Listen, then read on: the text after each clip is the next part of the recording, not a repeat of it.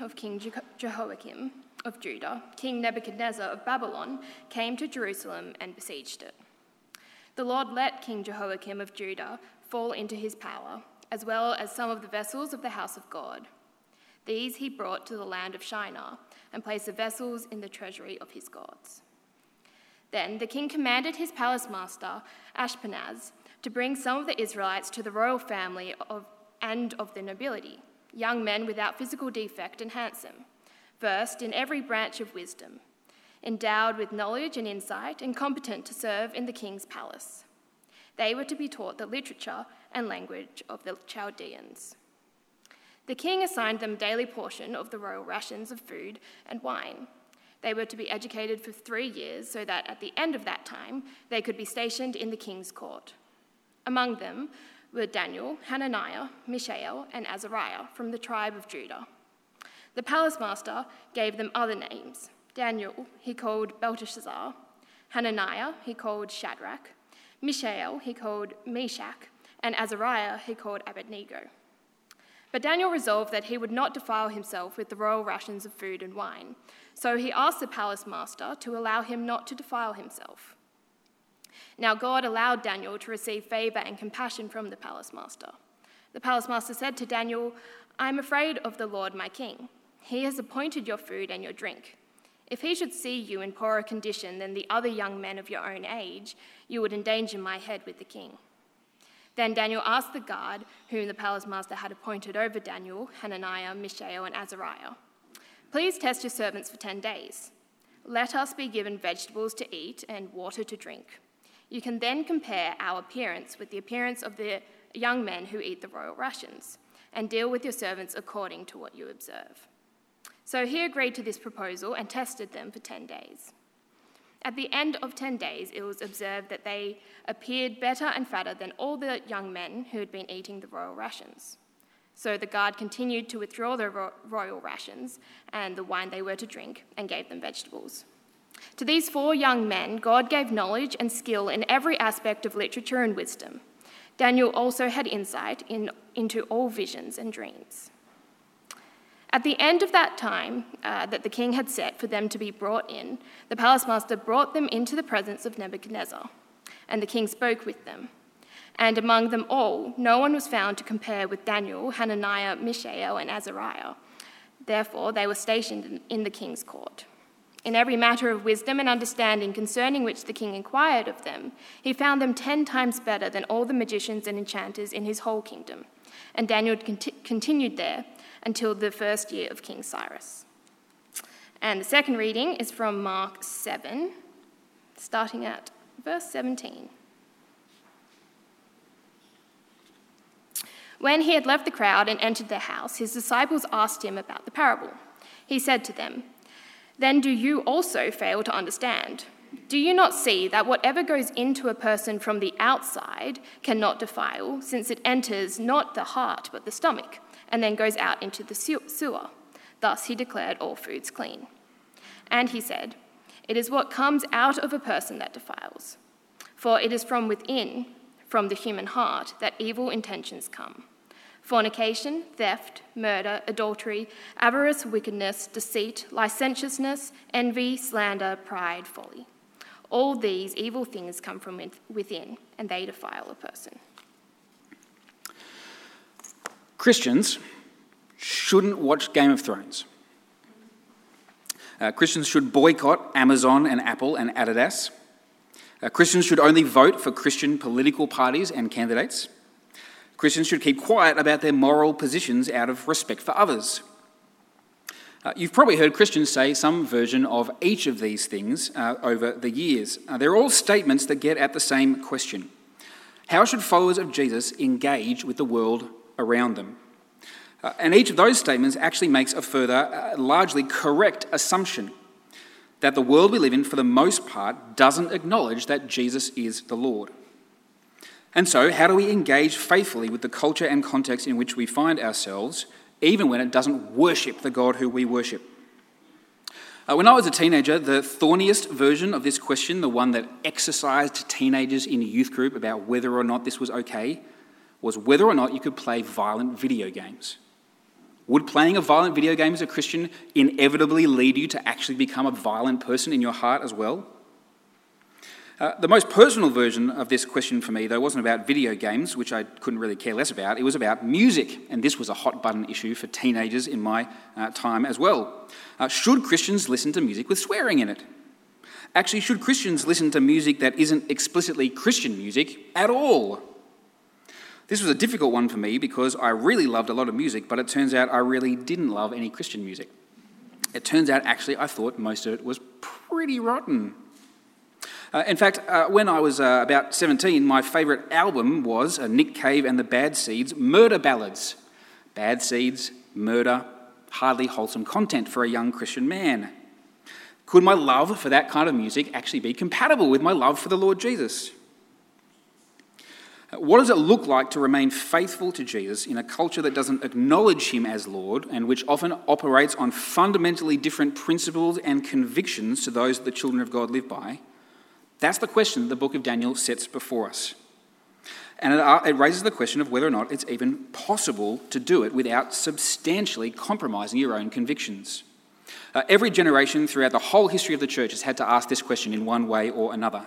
Every generation has had a culture that it's been part of that's had different idols, different particular concerns, different evils as well as different goods. And this question has come up again and again and again. Uh, historically, there's been a spectrum of approaches to this issue, a range of responses to the culture in which Christians have found themselves. Uh, and that spectrum kind of operates really between two poles. Uh, on the one hand, there's total withdrawal from the world, the Amish option, if you like. No technology, producing our own food, never going into the city. The world is to be avoided. On the other hand, there's the total embrace of the world, the appeasement position, if you like. We want to actually be connected with the world so that they might come to know Jesus, and so we're supposed to be as similar to the world as possible so that they can actually know that we love them and accept them as they are.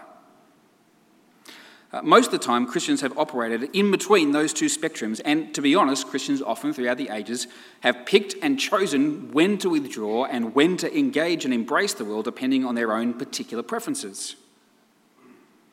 But it's exactly this question that animates the story that we're beginning to unpack tonight together in Daniel. And what this story teaches us is that it's possible to find a kind of gracious balance in our engagement with the world that connects with the world while also remaining faithful to our basic Christian convictions. A kind of humble confidence, as we've called this series, that, that leads to a distinctive way of being in the world as Jesus' people. And central to the strategy that Daniel teaches us is the singular focus that he displays in the verse that really forms the heart of chapter 1 and perhaps, in a sense, the heart of the whole book. Daniel chapter 1, verse 8. But Daniel resolved that he would not defile himself. What makes Daniel distinctive is his ability to engage with the culture around him while also recognizing that the culture actually presents opportunities for defilement for corruption, for his soul to be stained and polluted. And it's his resolve to remain undefiled that makes his life and that of his friends so distinctive in their context. His determination to live a life that honours God, even when it meant putting himself in danger, makes him stand out in a way that in the end brings him great praise from the pagan culture around him. So, as we begin this journey with Daniel in Babylon tonight, uh, his story is going to teach us uh, three things that matter for engaging with the world. And they're going to be up on the screen here for you. They'll form our points this evening. Uh, firstly, David, uh, Daniel has a creative strategy. Secondly, Daniel has a resolute heart. And thirdly, Daniel leads then into a distinctive life. A creative strategy, a resolute heart, and a distinctive life. So let's begin there. Point one. Uh, the story begins in a time of great crisis for the people of God. Verse 1 In the third year of the reign of King Jehoiakim of Judah, King Nebuchadnezzar of Babylon came to Jerusalem and besieged it. The Lord let King Jehoiakim of Judah fall into his power, as well as some of the vessels of the house of God, that is, the different bits and pieces in the temple that were dedicated to God and his service. These he brought to the land of Shinar, to Babylon, and placed the vessels in the treasury of his gods, put them in his own temples you see, for decades before Daniel's story begins, the northern Israelite tribe of Judah had lived under the oppressive dominion of the, the empire of Assyria, the great world power of the day, They paid massive amounts in tribute and tax, and they were basically just kept in their little corner, not able to really make many decisions for themselves. But of course, like all world powers eventually do, Assyria's time came and went. Was defeated by the mighty Babylonian Empire, who continued to march on to the west, and at the start of the 6th century BC, the Babylonians sealed the fate of what was left of Israel. Jerusalem, the city of the Lord, fell and the temple, which was built as a house for the Lord, was desecrated and torn apart. And its precious symbols of God's love and faithfulness were hauled off to instead grace the shrines of pagan gods, of idols in Babylon. By all appearances, at least from a human perspective, the God of Israel had been defeated and destroyed by the gods of Babylon. But there's a hint here, even in the first two verses of this chapter, that that isn't the full truth of the matter. Uh, in verse 2, we're told that all this has happened. Why? Because the Lord allowed it. And if He's allowed it, then just maybe there's still a future for His people with their God. Uh, Daniel and his friends, of course, have lived through all of this unsettling experience. They're, they're, young men. Most of their life has been lived under Assyrian and then Babylonian occupation. And now they've been carried off with the bright young things from the court of Jerusalem to serve in Babylon's capital. Verse 3 The king commanded his palace master Ashpenaz to bring some of the Israelites of the royal family and, and of the nobility young men without physical defect and handsome, versed in every branch of wisdom, endowed with knowledge and insight, and competent to serve in the king's palace, the Christian sukas, if you like, of the world. The king assigned them a daily portion of the royal rations of food and wine. They were to be educated for three years so that at the end of that time they could be stationed in the king's court. Among them were Daniel, Hananiah, Mishael, Azariah from the tribe of Judah, and the palace master gave them other names. He gives them Babylonian names. Daniel he called Belshazzar, Hananiah he called Shadrach, Mishael he called Meshach, Azariah he called Abednego. What's being described for us here is straightforward, regular, cookie cutter empire policy. This is what empires do when they defeat other nations. It's an imperial re education program. It's like the, the uh, terrifying uh, re education camps that you hear about in nations of the world where things have begun to fall apart and where tyrants have taken power. It's a little bit different for Daniel and his friends. It's not a, not a camp uh, where they're kind of locked in a cell, it's one where they're invited into the very centre of power. What we're seeing here is a straightforward, time honoured strategy of empire to assimilate defeated minorities into the culture of the majority power. And so the best and the brightest from the defeated city of Jerusalem are brought into the very heart of the empire, and their culture is to be replaced by the best of Babylonian culture. They're to live not as Hebrews, but as Babylonians. They're to eat not what Hebrews eat, but what the king eats and drinks. And when their re education is complete, they're to enter into the service of their new king. And as we've seen already, even their Hebrew names are replaced with Babylonian ones. The whole purpose is that after three years in this program, they won't be Israelites anymore. They'll be Babylonians, indistinguishable from the most blue blooded member of Nebuchadnezzar's court. Think about the situation in which these young men find themselves. And think about those options that we've teased out already that Christians have often brought to the question of how to engage with the culture total withdrawal, total embrace. What options are available to Daniel and his friends here? Well, total withdrawal, not really an option at this point, is it? Total withdrawal just going to mean death, actually. If you go, no, I'm not going to serve in your court, well, off with his head. That's just not an option. The other option is total embrace, to blend in, no questions asked. Uh, total embrace is actually precisely what the king here is offering. He's saying, Become one of us, and in doing so, take a place in the very seat of power, comfortable and secure. And it seems as though most of the bright, handsome young Israelites that now find themselves in Babylon make their choice to totally embrace the culture, to embrace their new context. But Daniel chooses to do something very different. Verse 8 He resolved that he would not defile himself with the royal rations of food and wine. And so he asked the palace master to allow him not to defile himself. Uh, what I think is really very clear here is that Daniel knows exactly what's going on. They all do, actually, it's not a secret. Daniel knows what it is that the Babylonians and their king are trying to do. They're trying to turn him into a Babylonian. And here, what he says is, I'm not going to stand for that. I won't be bought, I won't be assimilated, I won't betray my people and my God by becoming indistinguishably just like the people who've defeated the nation and the city that I love. He rejects total embrace Total withdrawal is not an option. And so he takes option three, what you might, what you might call a creative strategy of engagement. And so what he does is to go and say to the palace master, uh, Don't give me the, the king's rations of meat and wine. Instead, just give us vegetables and water. Uh, the palace master, of course, re- responds, That's going to put me in a lot of trouble with the king. He says, It will endanger my head with the king. And so Daniel says, Great, well, actually, let's just come to an arrangement here. How about you just test it on us for a while? Give us 10 days on this diet, and if it turns out that actually we look at least as good as the other guys, then we can keep doing this, and the king doesn't have to know. And so the palace master agrees. Uh, what is it that Daniel is doing here? There's a few things to note. Firstly, he accepts his new context. He doesn't try to run away. He doesn't go to the palace master and say, Please send me back to Jerusalem.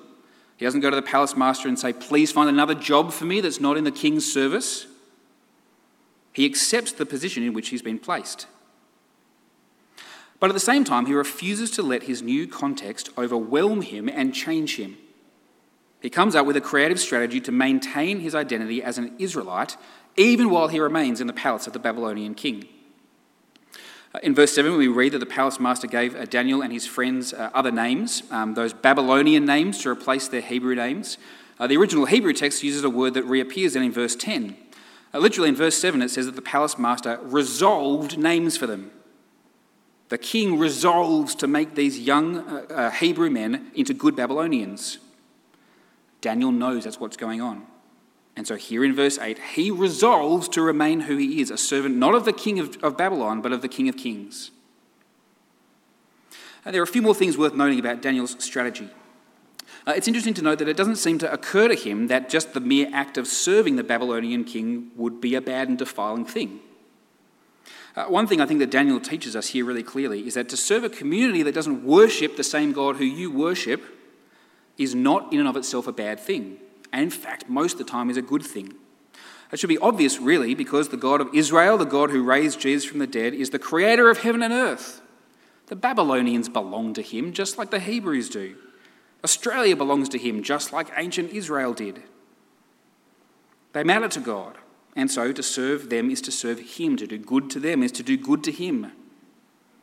What's at stake here for Daniel isn't whether or not he serves the king of Babylon, but whether or not he can maintain his identity and distinctiveness as an Israelite while he does so. But you see something even more than that. You see in Daniel's interaction with the palace master that he actually respects and even cares for members of the culture that are, that are trying to assimilate him. He takes seriously the palace master's concern for his own welfare. He says, I'm going to lose my head. And Daniel says, Well, that's a fair point. Let's talk about that. Let's see if we can come to an arrangement he actually takes into, into consideration the concerns of those he finds himself among. Uh, he also, in walking this kind of middle ground between total withdrawal and total embrace, uh, puts himself in danger. Because if you think about it, if the king's palace master is worried that he might lose his head, how much more danger will Daniel be in if his strategy fails? Daniel risks losing his own head in order to maintain his distinctive identity as an Israelite. And so, one of the other things that Daniel uh, tells us, that this story tells us, we'll see this again in the weeks to come, is that it's no easy thing to stay in the culture without becoming the culture. It's a thing that actually might cause danger for you at various points. Daniel comes up with this really creative strategy how to engage, not to totally embrace and not to totally withdraw. What's the result of all this? Verse 15 At the end of 10 days, it was observed that they appeared better and fatter than all the young men who had been eating the royal rations. Two words you don't often hear together in our culture, better and fatter, but there you go. The Hebrew word actually um, kind of means um, uh, firmer skinned. So it could actually mean not, not fatter, but actually like gains, right? They've made real gains. These aren't just the Christian Sukas, they're the Adam Hotates, actually, of the world. they turn out much better, just physically, as well as in all the other ways they turn out to be great. And so the guard continues to withdraw their royal rations, and the wine that they're to drink gives them vegetables instead. Daniel's strategy is a success. He manages to remain undefiled, to maintain his distinctiveness while remaining there in the heart of the Babylonian Empire, in the very center of the enemy's territory. Uh, for what it's worth, just as a side note, um, I don't think this is a subtle suggestion here that vegetarianism is God's intention for people. We're actually supposed to see a minor miracle here.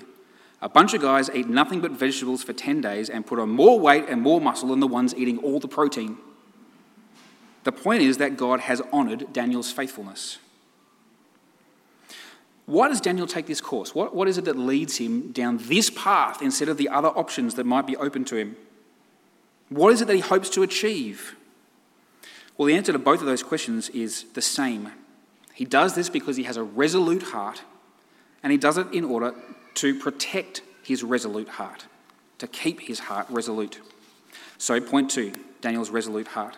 Uh, verse 8, as I've mentioned, uh, really is uh, the heart of this chapter, the heart of Daniel's strategy, maybe even the heart of the whole book in one sense. But Daniel resolved that he would not defile himself with the royal rations of food and wine. So he asked the palace master to allow him not to defile himself.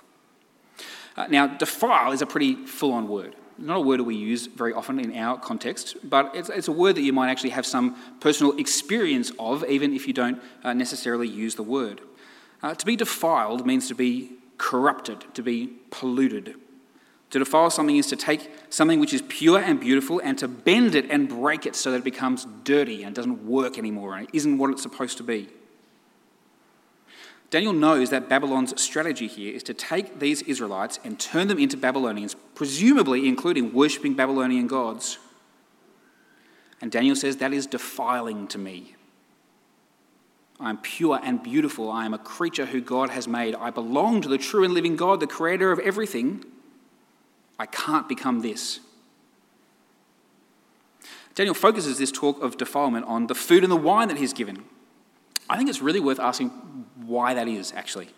Uh, and I've had an interesting experience digging into this a bit this week because I used to think that I knew what the answer to that question was. Why is it that Daniel focuses on food and drink here? I thought I knew the answer. Turns out, actually, I think I was wrong. Don't hear that very often, so listen up. I used to think that the connection was between Daniel's faithfulness as an Israelite and the Old Testament law that God had given to his people. And so there are two possible reasons why, why Daniel might have rejected the king's rations. Uh, the law that God gave to Israel included plenty of laws about food. Certain foods were clean, certain foods were unclean, and eating the unclean foods would defile you. But you see, there's actually nothing in the law about all the kinds of foods that Daniel mentions here. There's, there's some laws around meat, for sure, and particularly being prepared in the right way, animals being slaughtered in the right way. But there's nothing in the law about avoiding wine, thank goodness. And so that can't be Daniel's reason. I don't think. That can't be Daniel's reason. The second possible reason for rejecting the royal rations, uh, especially perhaps the meat, is that these things would quite possibly have been sacrificed in the temple to Babylon's gods before they were consumed in the palace. And so to eat it would mean participating in the worship of Babylon's idols, which would also make Daniel unclean, which would also bring defilement. Uh, but according about, uh, to the report about this same period of history we have in uh, 2 Kings 25, uh, Judah's king regularly ate in the palace of the Babylonian king after he'd been carried off into exile, and there's no suggestion there made at all that doing so made him unclean or that there was any sin involved in it whatsoever.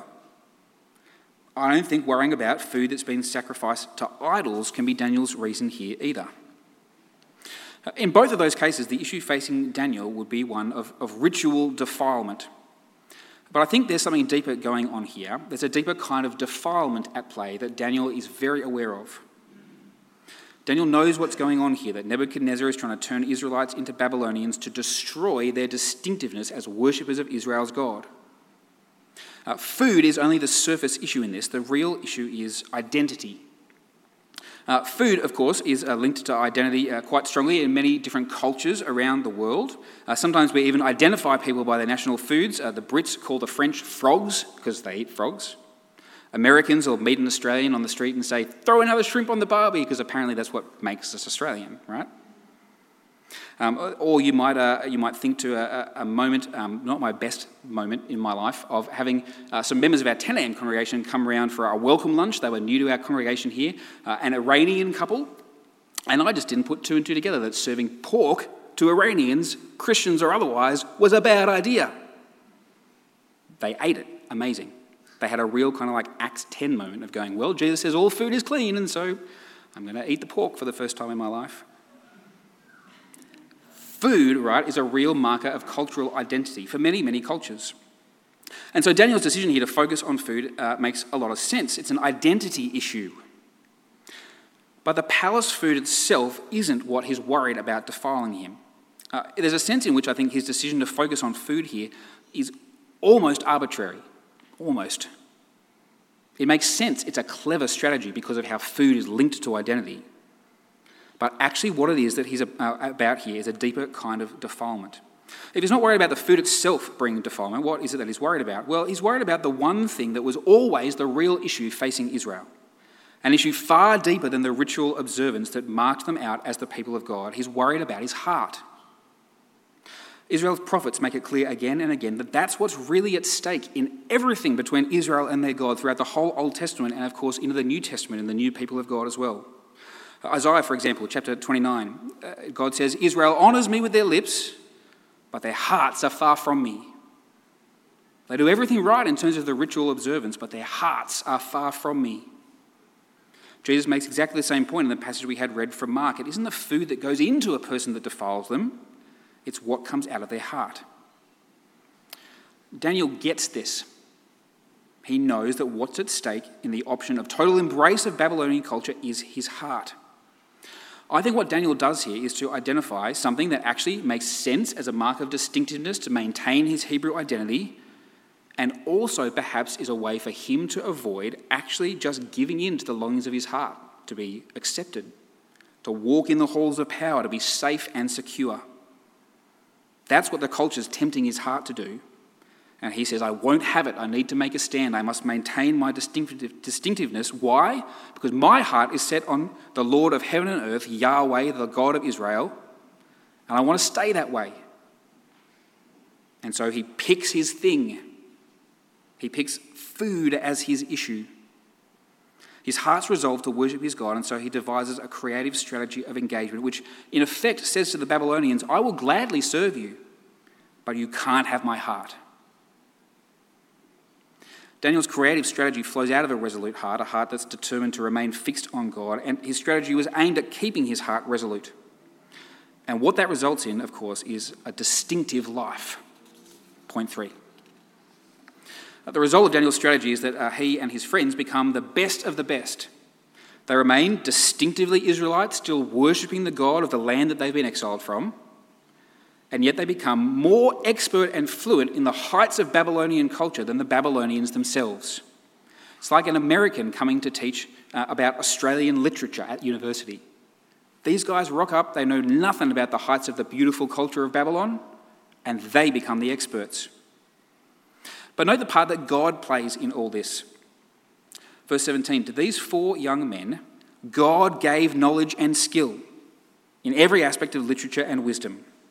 And Daniel also had insight into all visions and dreams. And as you go on to read, actually, he's better at visions and dreams than the magicians and the enchanters of ancient Babylon. How did Daniel and his friends get so good at Babylonian culture? Well, God gives them knowledge and skill in it that's deeply significant in and of itself for the question of how we engage with a culture that doesn't honour Jesus as Lord. You see, it wasn't serving in the Babylonian court that threatened to defile Daniel, and it wasn't Babylonian culture, its literature and wisdom that threatened to defile Daniel. Actually, God was happy to place Daniel there and to immerse him in this culture.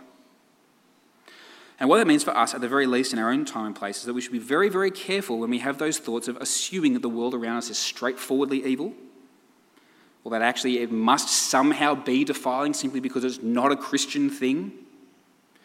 Parts of our world, parts of our culture, of course, are straightforwardly evil and obviously opposed to the things of the Lord. But in God's grace and mercy, there's also much about our world and our culture that is to be celebrated and indeed even embraced as a good gift from our Father. And so here's what Daniel did. He found a way to do this to be in a pagan culture and even contribute to pagan culture without letting it defile him by getting a hold of his heart. What might it look like to see that kind of resolute heart and that kind of distinctive living in our own time and place? Uh, here's one example. It's from uh, Tim Keller's uh, book on work named Every Good Endeavour. Here's what Keller writes I spoke to a man and a woman who were both advertising executives. I mean, you know, you think of defiling industries in our world. I spoke to a man and a woman who were both advertising executives and were thinking about leaving their respective companies. The man worked for an agency with a sports car company for a client, And he was under pressure, not for the first time, to market his car as a means to sex appeal. He pushed back against this line um, of advertising and got strong resistance in return. But the man kept his job because he changed the message from sex appeal to high performance vehicle and did so so skillfully and compellingly that the client and his company were satisfied.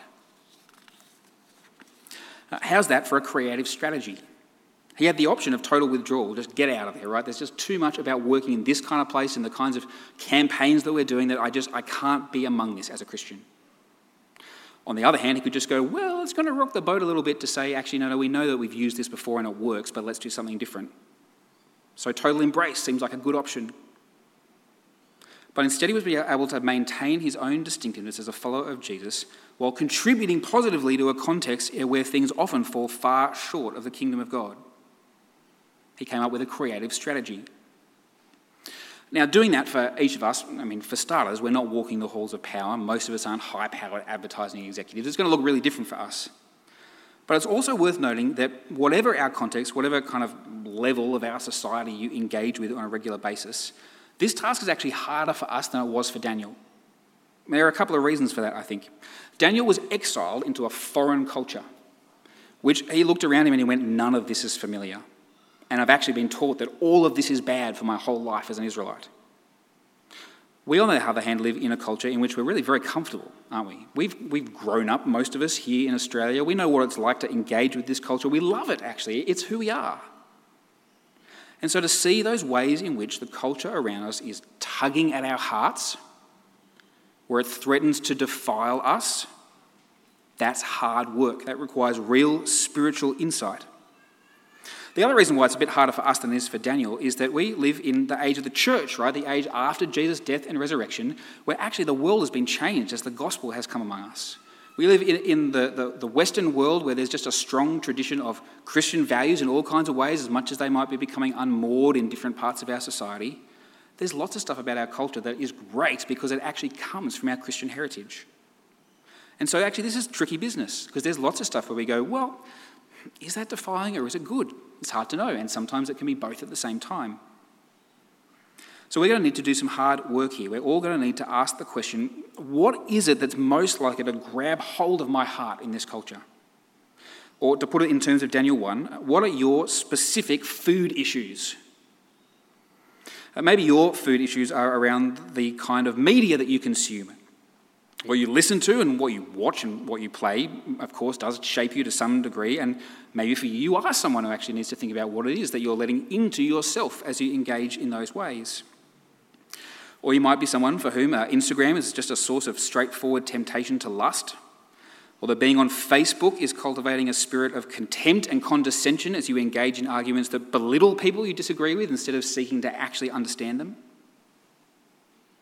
There are all kinds of ways in which this might, these might be food issues for you. One way to actually identify what those issues might be is to ask the question where is it actually that I'm most like everyone else around me? That is, where am I least distinctive? So perhaps for you, your food issues might be around property. Nothing wrong as a Christian with owning a house, nothing wrong with doing renovations on your house. But could it be the case? Could it be the case that your reasons for saving to buy a house and spending on renovations are actually just exactly the same bog standard reasons as everyone around you? I like it, and it'll make me look good to my friends. And there's actually nothing distinctively Christian at all about how you think about it. Maybe the culture is getting a hold of your heart in that way. Or maybe your food issues are around speech. Do you speak the same way as everyone else around you does, as your classmates and your colleagues and your friends? Do you too easily slide into participating in the gossip and the slander that's always around at school and at uni in the office? Maybe the culture is getting a hold of your heart in this way. There's all kinds of other things that might be food issues for you, and it'd be worth spending some time this week, actually, as you pray and as you reflect, to, to ask God to help you identify what those things might be. Where is the culture getting a hold of your heart to make you less distinctive, less like Jesus, and more like the world around you? But there might also be some food issues for us, for us as a community of believers together as well. Uh, I think there are two things that are worth saying there. Firstly, we should acknowledge that each one of us is going to have our own particular food issues.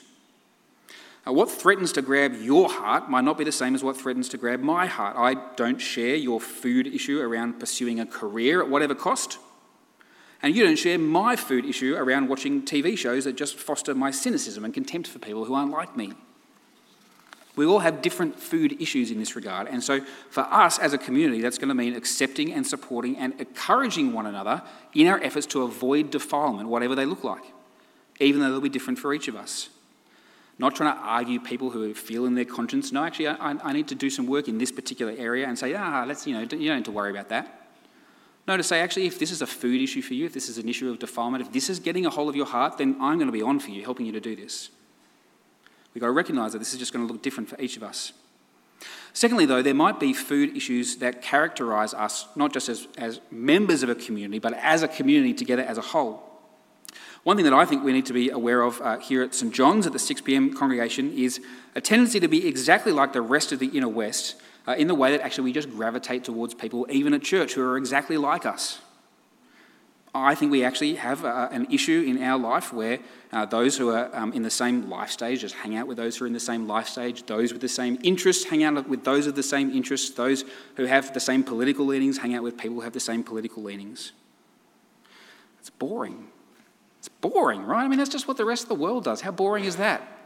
The people of God who belong to the Lord Jesus together are supposed to be able to break down those boundaries, to get past those things, to actually realize that Jesus is what matters, and so to learn from one another and to share with one another in these things.